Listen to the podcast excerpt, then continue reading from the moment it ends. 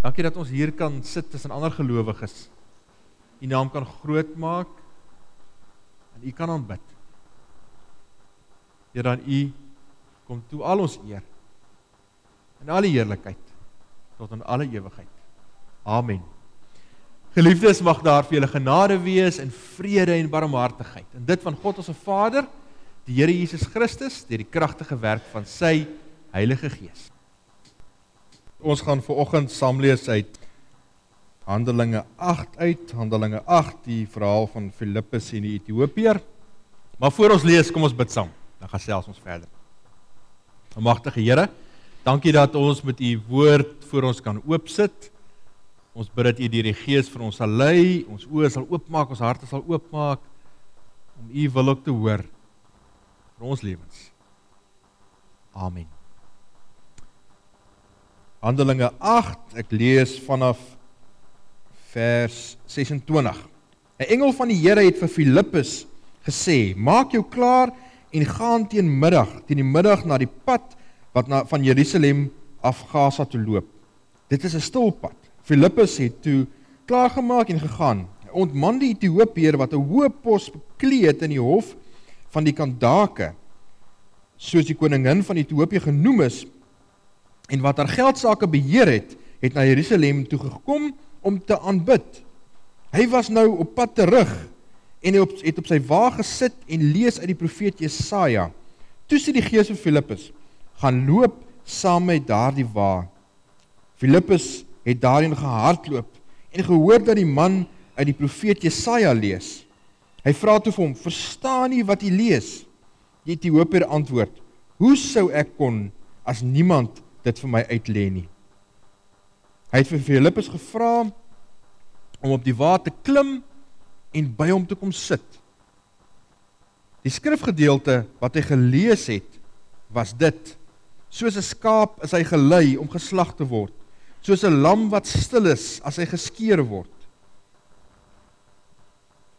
Het hy die mond nie oopgemaak nie. In sy vernedering het daar nie reg aan hom geskied nie. Wie sal van sy nageslag kan vertel? Sy lewe op aarde word beëindig. Die amptenaar vra toe vir Filippus: "Sê vir my asseblief, van wie praat die profeet hier? Van homself of van iemand anders?" Filippus het hierdie skrifgedeelte het by hierdie skrifgedeelte begin en die evangelie oor Jesus aan hom verkondig. Belangrik, hy begin by hierdie skrifgedeelte en hy verkondig die evangelie oor Jesus. Onderweg kom hulle toe by water aan en die amptenaar sê hier is water. Wat verhinder dat ek gedoop word? Ons lees net tot daar dan uit die woord van die Here. Hou julle Bybels oop, ons gaan nog terug verwys na hierdie gedeelte. Nou die eerste ding wat 'n mens opval is hierdie Ethiopiër. Een van die enigste kere in die Bybel wat ons van Ethiopiër lees, wat het hy gaan doen in Jerusalem? Waarheen was hy op pad terug?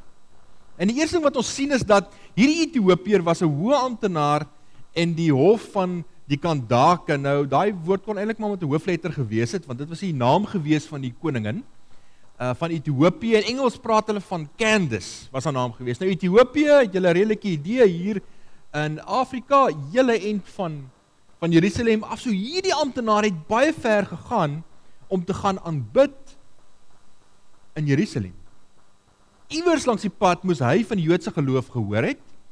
Hy gaan om te om te aanbid daar. Hy kry bietjie van die geskrifte in die hande en op pad terug lees hy dit.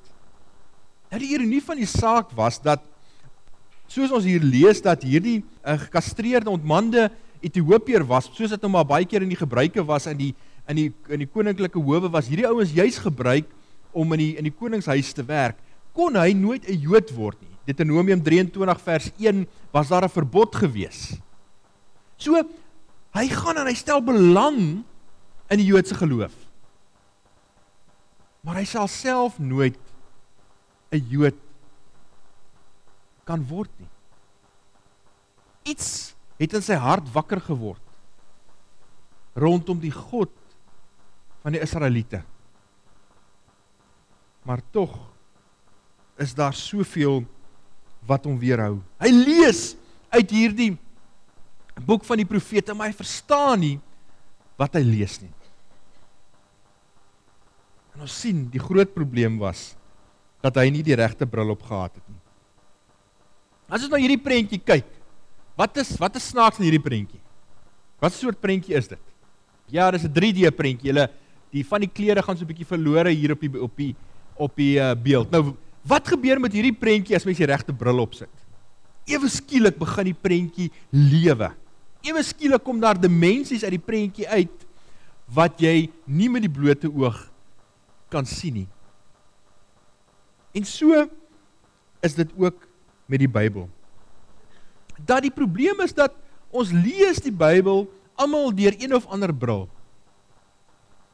Een of ander agtergrondsbril wat ons opsit, een of ander vraag wat ons aan ons kop het, wat ons aan die Bybel vra, die agtergrond, die manier hoe ons groot geword het, die kerklike tradisie waarby binne ons groot geword het, en met daardie bril lees ons dan die Bybel en interpreteer ons die Bybel. En hierdie hele vraag na nou hoe ons die Bybel interpreteer, hoe ons verstaan wat ons lees, het ontaard in 'n hele in 'n hele wetenskap wat genoem word die hermeneutiek. Nou dis maar net 'n 'n groot woord wat jy nie hoef te onthou nie, maar hermeneutiek is vernoem na die kerel uh was die Griekse god Hermes en hulle het geglo Hermes se werk was gewees om die boodskappe van die van die god aan die mense te kom openbaar. So sy taak was gewees om vir die mense te sê wat sê die die gode want hulle kon die gode nie verstaan nie. Of ons kan dit op 'n ander manier ook sê dat hy was bekend daarvoor gewees dat hy glo taal ontdek het of gemaak het of wat ook al. Dis hoe die hoe die Griekse mitologie loop. En na aanleiding van van ou Hermes het die ouens wetenskap ontwikkel wat hulle hermeneutiek genoem het waar wat juis die vraag vra maar hoe verstaan ons wat ons lees? In die sielkunde en baie ander vakdissipline is dit ook hermeneutiek, maar in die teologie is dit vir ons baie belangrik. Hoe verstaan ons wat ons lees? Nou, ons sien dat Filippus kom gee vir hierdie Ethiopiër 'n bril en as hy 'n bril kry by by, by Filippus, dan verstaan hy. En as hy verstaan, dan glo hy. En het julle agtergekom wat is die bril wat Filippus vir hom gegee het? Filippus het vir hom die groot storie bril gegee. Ons het in die eerste week al daaroor gepraat oor hierdie groot storie wat in die Bybel vir ons gegee is. Ons het begin by die skepping. God het alles geskep en hy wil graag 'n verhouding met die mens hê. Hy sluit 'n verhouding met die mens, daar's 'n goeie verhouding en dan ontdek Adam en Eva die slang daar in die in die uh uh paradys en die verhouding tussen God en mens gaan weer verlore. Dan kom God se redding. Telke male by Abraham en daarna ook kom probeer hy die mens red en die hoogtepunt daarvan is in Jesus wat mens word en tussen ons kom woon. En dan Jesus se sterwe waarin dan ons verhouding met die met God weer herstel en ons dankbare lewe en die wederkoms. Dat God weer sy seun gaan terugstuur om ons te kom haal. Nou hier is die groot storie en dis wat wat Filippus vir hom kom gee. Hy hy begin by die gedeelte wat hy gelees het en hy gaan van daar af aan en hy verduidelik vir hom die geskiedenis tot by Jesus. En as hy die groot storie kry, dan verstaan hy wat hy gelees het.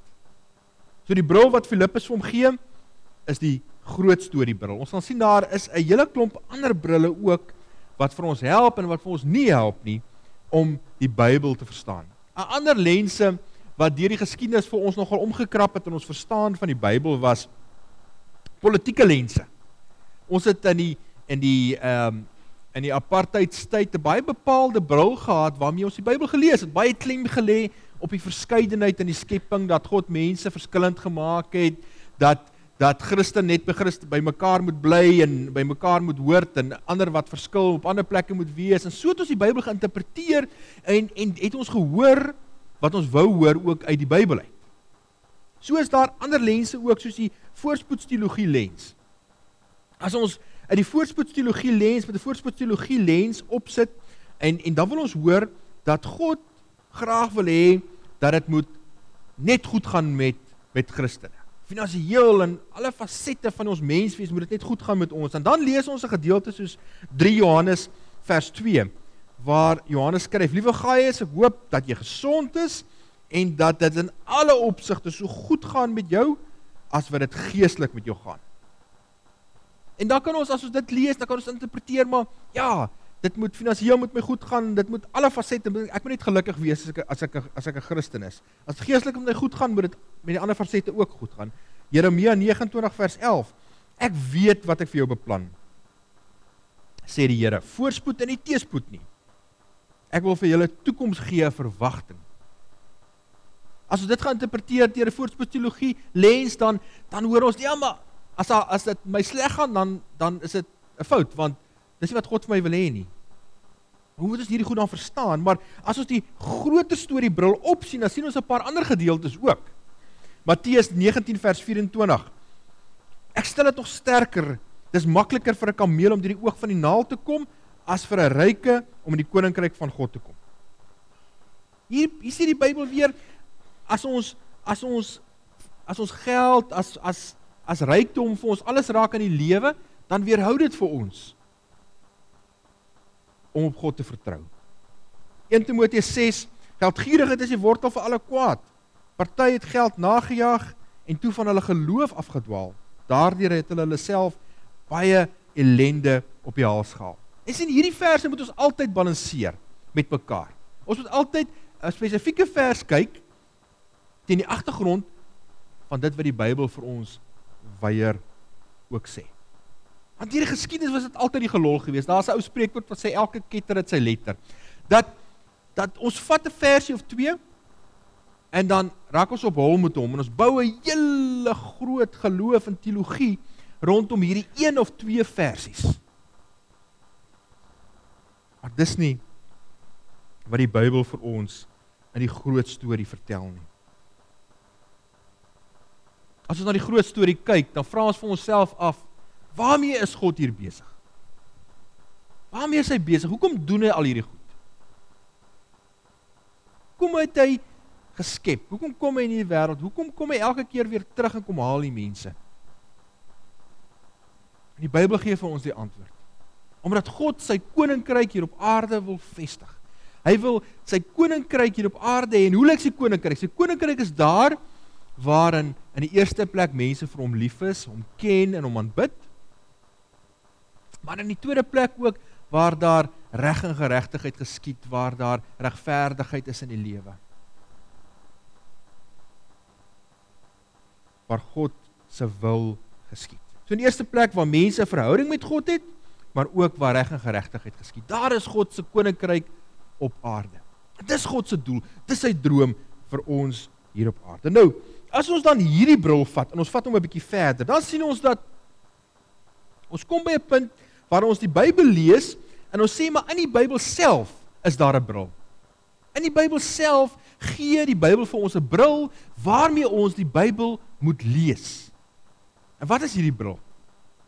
Want die probleem met die met die vorige paradigmas was, die vorige maniere van Bybel lees is dat elke keer is dit 'n 'n bril van buitekant af wat ons opgesit het om die Bybel te lees. Dis 'n bril oor 'n behoefte wat in ons as mense was en daarmee lees ons die Bybel. Maar die Bybel self gee vir ons 'n bril in die groot storie. En wat is dit? Ons het so 'n bietjie daaraan begin vat nou met wat God op aarde kom doen het, maar kom ons vat nou 'n paar gedeeltes wat sentraal is in die verloop van die van die Bybelse geskiedenis. En dan gaan ons sien dat dit gee vir ons 'n missionêre bril. Ons gaan nou 'n bietjie sê wat is 'n missionêre bril. Genesis 12 vers 3. As God vir Abraham roep, dan sê hy: "In jou sal al die volke van die aarde geseën wees." As God vir Abraham roep, roep hy hom net vir hom ter wille van homself of ter wille van sy familie nie, maar hy sê: "In jou sal al die volke van die aarde geseën wees." Dan by die uittog uit Egipte as Jesus die Israeliete verlos uit Egipte uit, dan verlos hy nie die Israeliete, nie net die Jode nie, maar hy verlos 'n ander klomp ook. Kyk hierso. Ons lees daar daar het ook 'n menigte mense van ander afkoms saamgegaan en groot troppe klein vee en baie beeste. So, toe die Israeliete trek, toe gaan hierdie ander klomp saam en hulle word ook volgelinge van Jahwe, van God. Kom ons gaan 'n bietjie aan. Ehm um, enige mis hierso. Jona en Ninive. Wat gebeur daar in die verhaal van Jona? Jona kry die opdrag van God om vir die mense van Ninive wat hulle vyande was te gaan vertel van God sodat hulle ook tot bekering kan kom. Nou julle weet nou Jona was onwillig geweest in die vis en al daai goed. Maar opvallend nê, nee, dat God stuur 'n Jood om vir nie Jode te gaan vertel van God. En dan leer hulle die Here ken. Gaan ons 'n bietjie aan deur die Bybel. Die disippels. Ons lees in Handelinge 1 vers 8. Maar eh, maar julle sal krag ontvang wanneer die Heilige Gees oor julle kom en julle sal my getuies wees in Jerusalem sowel as in hele Judea en in Samaria tot in die uithoeke van die wêreld. As God sy opdrag vir die disippels gee, dan sê julle sal hierdie getuies wees, maar julle sal ook tot in die uithoeke van die aarde my getuies wees. En dan die vroeë kerk as die mense tot bekering kom en die vroeë kerk begin, wat lees ons? Hulle gaan elkeen oor 'n grens. Hulle gaan elke keer oor 'n grens van kultuur en taal en hulle bereik ander ouens. Die gedeelte wat ons vandag gelees het van Filippus en Ethiopiër, voor hierdie gedeelte was die fokus baie sterk geweest op die ouens wat daar in Israel gebly het. Jode van die Grieke van die Samaritane, maar by hierdie punt kom daar 'n draai in die hele verloop van die evangeliese geskiedenis. Hier is iemand van 'n baie ver land, van 'n ander kultuur, taal, van 'n ander godsdiens en hy kom tot bekering. En dan vat hy dit terug Ethiopië toe en as jy 'n bietjie die kerkgeskiedenis gaan oplees, sal jy sien die Koptiese kerk in Egipte was een van die vroegste en die vinnig groeiendste Christelike gemeenskappe gewees. Vandag nog is die Koptiese kerk 'n uitsondering tussen 'n gebied wat baie sterk onder die moslemse invloed is. En dit begin hier by een persoon wat die Here leer ken en teruggaan na sy land toe. En net die volgende hoofstuk uh, uh, Handelinge 9 sien ons Paulus se bekering. Nou wat gebeur met Paulus se bekering? Paulus se bekering, hy was 'n Jood en met wie gaan praat Paulus? Aan aan wie is hy 'n sendeling? Aan die nie-Jode. Fokus aanvanklik bietjie nouer, dan begin hier fokus wyer raak. Nou goed. Dit is vir ons baie belangrik want dit is die bril wat die Bybel vir ons gee, 'n missionêre bril en sê maar goed. As ons die Bybel lees, moet ons die Bybel lees met die vraag, wat sê dit vir my? Maar wat sê dit vir my ook oor die wêreld waarin ek leef? Oor 'n wêreld waar mense nie die Here ken nie. Wat sê dit vir my oor my buurman, my buurvrou, my familie, ons wat saam my werk wat nie die Here ken nie? Waartoe roep dit my? Waartoe oortuig dit my? Wat wil die Here hê moet ek doen? Want ons sien dis die ruggraat van die Bybel as ons as ons die die die ekstra goed moet moet kant toe skuif en sê wat is die kern daarvan? En dit is dat God in hierdie wêreld met mense 'n pad wil stap en dat hy vir ons daarin wil gebruik. Dis sy doel en sy taak met die kerk. Die kerk se die kerk was nooit 'n doel op sy eie gewees nie. God Jesus kom nie sodat daar 'n kerk kan wees en mense net gelukkig by mekaar kan wees nie. Die Heilige Gees bring die kerk tot stand sodat die kerk God se hande en voete op aarde kan wees. En nou is dit belangrik hoe ons die wêreld gesien het van tevore en hoe die wêreld geskuif het. Nou, daar was vir baie jare 'n Christendom era gewees. Nou Christendom era is 'n era wat begin het hier by 300 jaar na Christus met Konstantin toe die Christelike geloof die die staatsgodsdiens geword het. Ewe skielik was die Christene nie meer vervolg nie, maar hulle was nou die belangrike ouens gewees. Dit was die staatsgodsdiens gewees. So as jy 'n Christen word, dan word jy 'n Romein. As jy Romein word, word jy 'n Christen. So dit het nie meer gegaan oor geloof nie, dit het gegaan oor waar jy gebore is, wie jou pa en ma was en waar jy gebly het. So Christendom en politieke oortuigings het baie nou saamgeloop. Die kerk was sentraal in die samelewing gewees. As ons kyk na die kleiner dorpies, ehm um, as jy daar in die Vrystaat ry ry daar af see toe en daar uh, op die N1 dan kom jy as jy dorp so nader aan 'n dorp kom, is eers die kerktoring en dan na rukkie dan begin jy die dorp sien. Die kerk was die sentrale deel van die gemeenskap gewees. Hier in Europa, die kleiner dorpies kerktoring eers en dan sien jy die res. Wat sien jy as jy in Londen nou inry? Hoë geboue. Dalk as jy mooi kyk, sal jy 'n kerk sien. So iewers het daar 'n skuif gekom van hier waar die die kerk sentraal was tot waar die kerk nou op die rand van die samelewing staan. In hierdie in hierdie Christendom het ons so oor die wêreld gedink. Hier in die weste is almal Christene. En ons moet moet mense stuur, sendelinge stuur hier na donker Afrika in die weste, ag in die ooste toe en daar is waar die heidene bly. Hulle moet die Here leer ken. Want hier by ons is almal tog Christene en al wat ons nodig het is 'n paar ouderlinge en diakens om die wat in geval Christene is net te versorg en kyk dat hulle op die pad bly en nie afdwaal nie. Dis hoe ons vir baie jare gedink het oor die wêreld. Maar intussen tyd het die wêreld nou aangeskuif. Die wêreld lyk nie meer so nie. Hierdie donker Afrika is waar die Christene nou is. Die ooste is waar die vinnigste groeiende kerke nou is. Die weste is die plek waar die kerk en die Christene die vinnigste minder word. En hoe nou? Ons kan nie meer met hierdie paradigma dink oor die wêreld, dink oor die kerk en ons rol in die wêreld nie. En dit het veroorsaak dat ons anders moet begin dink. Van tevore het ons gedink oor kerk as 'n kerk met 'n sendingbediening. 'n Kerk was daar gewees, het 'n kerkraad gehad en dan het hy so so 'n sendingkommissietjie gehad wat na die sendelinge daar ver gekyk het, gesorg het dat die geld daar uitkom. En ons het gedink die verlorenes is daar ver, ons moet sendelinge stuur, ons bid vir hulle, ons stuur vir hulle geld. Maar gelukkig bly ons nie tussen die klomp heidene nie. En nou die wêreld geskuif. Ons bly nou in die sendingveld. Dis nie meer daar ver nie, dit na ons voordeur toe gekom. Hoeveel mense in julle straat by julle werk glo nog? En daarom moet ons begin kyk na 'n missionêre kerk wees. En dis reg oor die wêreld, is dit die swaai wat in wat in wat in die kerkleiers se koppe nou kom is dat ons moet anders kyk na die na wat in die wêreld aan die gang is. Ons moet anders dink oor die kerk, ons moet die Bybel anders te begin lees. Ons moet die Bybel lees soos die sendelinge dit al die jare gelees het wat daar ver in die donker plekke gebly het. En hoe het hulle dit gelees? God is besig rondom my. Hy's hier besig. Hy's al klaar hier in die gang of ek het daarvan weet of dit wil herken of nie, God is hier en hy's aan die gang. Die sendingveld is naby my, dis op my voordeur, dis op my stoep, is byker in my huis. En God wil jou gebruik.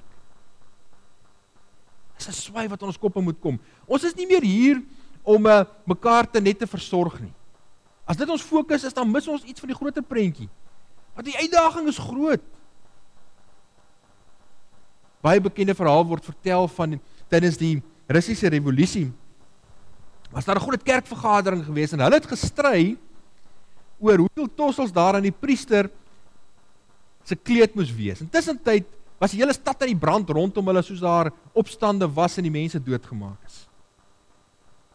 Ons kan nie toelaat dat dit met ons gebeur het nie. Ge, eh, met ons gebeur nie. Nou baie stukkie baie interessante stukkie statistiek. Daar is 'n organisasie wat uh statistiek opstel oor oor Christene oor baie jare en hulle bepaal elke jaar waar is die middelpunt van die van die Christendom. Met ander woorde, as jy 'n punt op die aarde kon neersit waar daar eweveel Christene in die ooste, weste, noorde, suide bly. Waar sou dit wees? Nou interessant genoeg hier jaar 30 toe Jesus dood is, is die middelpunt van die Christelike geloof waar? In Jerusalem. Die want die Christene is gekonsentreer daar. En wat gebeur toe daarna? Paulus en die ander ouens met die sendingreise begin. Waartoe gaan hulle? Hulle gaan eers hier op in Klein-Asië in en toe die res van Europa. So die middelpunt van die Christelike geloof skuif. Hy skuif soos die Christene meer na daai kant toe versprei. So 100 jaar na Christus is die middelpunt hier. So gaan hy 300 toe kom maar weer bietjie meer Christen hier kom hy terug. En toe gaan hy op. Gaan hy op. 1500 jaar na Christus is hy hierso in Vienna rond, daar Budapest in die middel. Want toe lê die klomp kerke hierso. Hier in die middeleeue by Rome, toe die Rome die middelpunt van die kerk was, toe lê dit daar. En kyk nou wat gebeur. Toe is die Amerikas ontdek. Baie Christene vlug Amerika toe. Hulle gaan begin 'n nuwe kolonie kolonie daar. 1900s is die middelpunt van die Christelike geloof daar in uh, Spanje. Maar kyk nou, let nou op. Dis in eerste plek skuif dit wes, soos die die weste tot bekering kom, maar dit bly noord. Suidelike halfrond kom nie tot bekering nie. Dis net die noordelike halfrond. So al die Christene bly bo. Dis hoekom ons gedink het hier in die weste. Dis waar al die Christen is. Maar kyk nou interessant genoeg. Ewe skielik van 1900 af verloor die ouens in Europa hulle geloof, maar wie kom tot bekering? Eerste plek Suid-Amerika, Afrika, En toe 1970 af, wat gebeur in in China? Die kerk in China ontplof. Mense in China kom tot bekering. Nou skuif die middelpunt al hoe meer oos. Op die huidige punt lê hy hierso by Timbuktu onderin, omtrent en hy's op pad om al hoe meer suid te beweeg. Wat sê dit vir ons? Europa, die weste, al hoe minder Christene. Afrika, China, ooste, al hoe meer Christene. Ons manier van dink oor die wêreld en waar die verlore mense is, moet skuif. In 1907 het tipiese Christen gesin so gelyk, 'n gemiddelde Christen Christen gesin. Nou lyk 'n gemiddelde Christen gesin so. Maar ons manier van kerk en ons dink oor kerk lyk baie keer nog nog so. Daarom as ons dan 'n 'n missionêre bril opsit en ons begin die Bybel lees met 'n missionêre bril en dan begin God iets met ons doen. Hy begin ons bewus raak van die mense, smaak van die mense rondom ons. Daarom 'n uitdaging aan julle vir oggend. Gaan daar na jou gunsteling koffiewinkel toe. Of selfs by die werk of waar jy ook al is. En gaan sit daar en bid en vra net vir die Here, wys vir my hoe sien u hierdie mense wat hier rondom my is? Wys vir my hoe u hulle sien. En dan sit jy net. Doen niks. Kyk net. Raak net bewus van die ouens wat daar inkom, sit, hulle koerant lees. Gesinne wat daar inkom, klein kindertjies. En kyk wat gebeur in jou hart. Kyk waarvan maak God jou bewus. Want God se gees is aan die werk. Sit daar en ek sal graag wil hoor waarvan die Here julle bewus gemaak het. Daar waar julle by die werk is. Daar waar julle in julle straat is. Vra net, Here, wys my hoe u hierdie mense sien. Wys my hoe voel u oor hierdie mense? Kyk wat gebeur in jou hart. Kyk wat doen die Here. Raak bewus daarvan hoe hy ou Bybelgedeeltes vir jou gaan oopmaak en vir jou nuwe perspektief gaan gee. Daarop. Amen. Here Dankie dat U deur al die eeue nooit opgegee het met mense nie. Here dat U maar elke keer weer weer ons haal het en ons kom kom roep dit om 'n verhouding met U te leef. Dankie dat U vir ons liewer is as wat ons vir U is. Here, maar ons bid dat U deur die Gees ons ook sal bewus maak van U hart vir die mense rondom ons. U hart vir vir die wat wat naby ons bly, wat oorkant ons bly en wat saam met ons in dieselfde kantoor sit by die werk en saam met ons by die skool werk en die kinders wat voor ons sit. Mense daar by ons koffiewinkel. Here dan u kom toe al ons eer en al die heerlikheid tot in alle ewigheid. Amen. Geliefdes, mag daar vir julle genade wees en vrede en barmhartigheid. En dit van God ons Vader, die Here Jesus Christus, deur die kragtige werk van sy Heilige Gees.